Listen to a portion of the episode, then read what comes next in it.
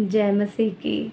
दैनिक प्रेरणा में सजीव वाहिनी के सभी श्रोताओं को पूर्ण हृदय से स्वागत करती हूँ। आपका दिन खुशी से और उल्लास से भरा रहे। आइए हम सब मिलकर वचन की ओर आगे बढ़ते हैं। फ़र्स्ट यूहन्ना फोर्थ अध्याय सेवेंथ वचन। हे प्रियो, हम आपस में प्रेम रखें, क्योंकि प्रेम परमेश्वर से है। और जो कोई प्रेम करता है, वह परमेश्वर से जन्मा है और परमेश्वर को जानता है। फ़र्स्ट यहुन्ना फोर्थ अध्याय एट्थ वचन।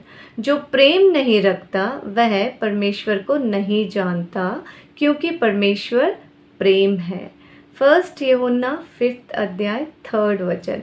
और परमेश्वर का प्रेम यह है कि हम उसकी आज्ञाओं को माने और उसकी आज्ञाएँ कठिन नहीं। मत्तई ट्वेंटी टू थर्टी सेवन उसने उससे कहा, तू परमेश्वर अपने प्रभु से अपने सारे मन और अपने सारे प्राण और अपनी सारी बुद्धि के साथ प्रेम रख। बड़ी और मुख्य आज्ञा तो यही है।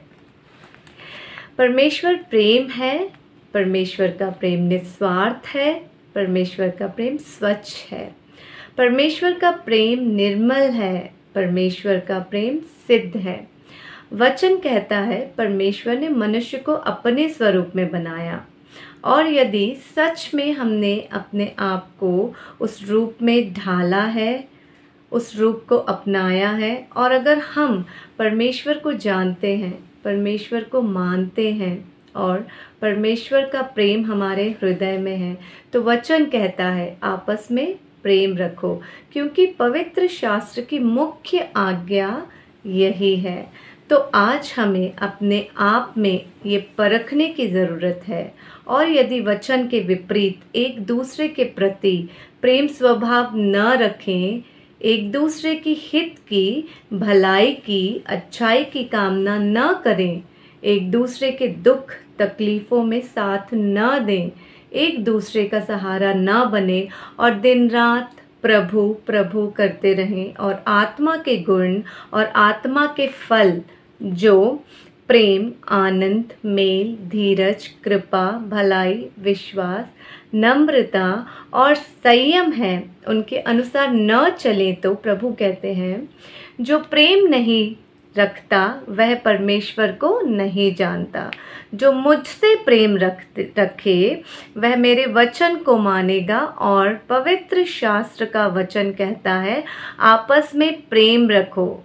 प्रेम परमेश्वर है और परमेश्वर ही प्रेम है।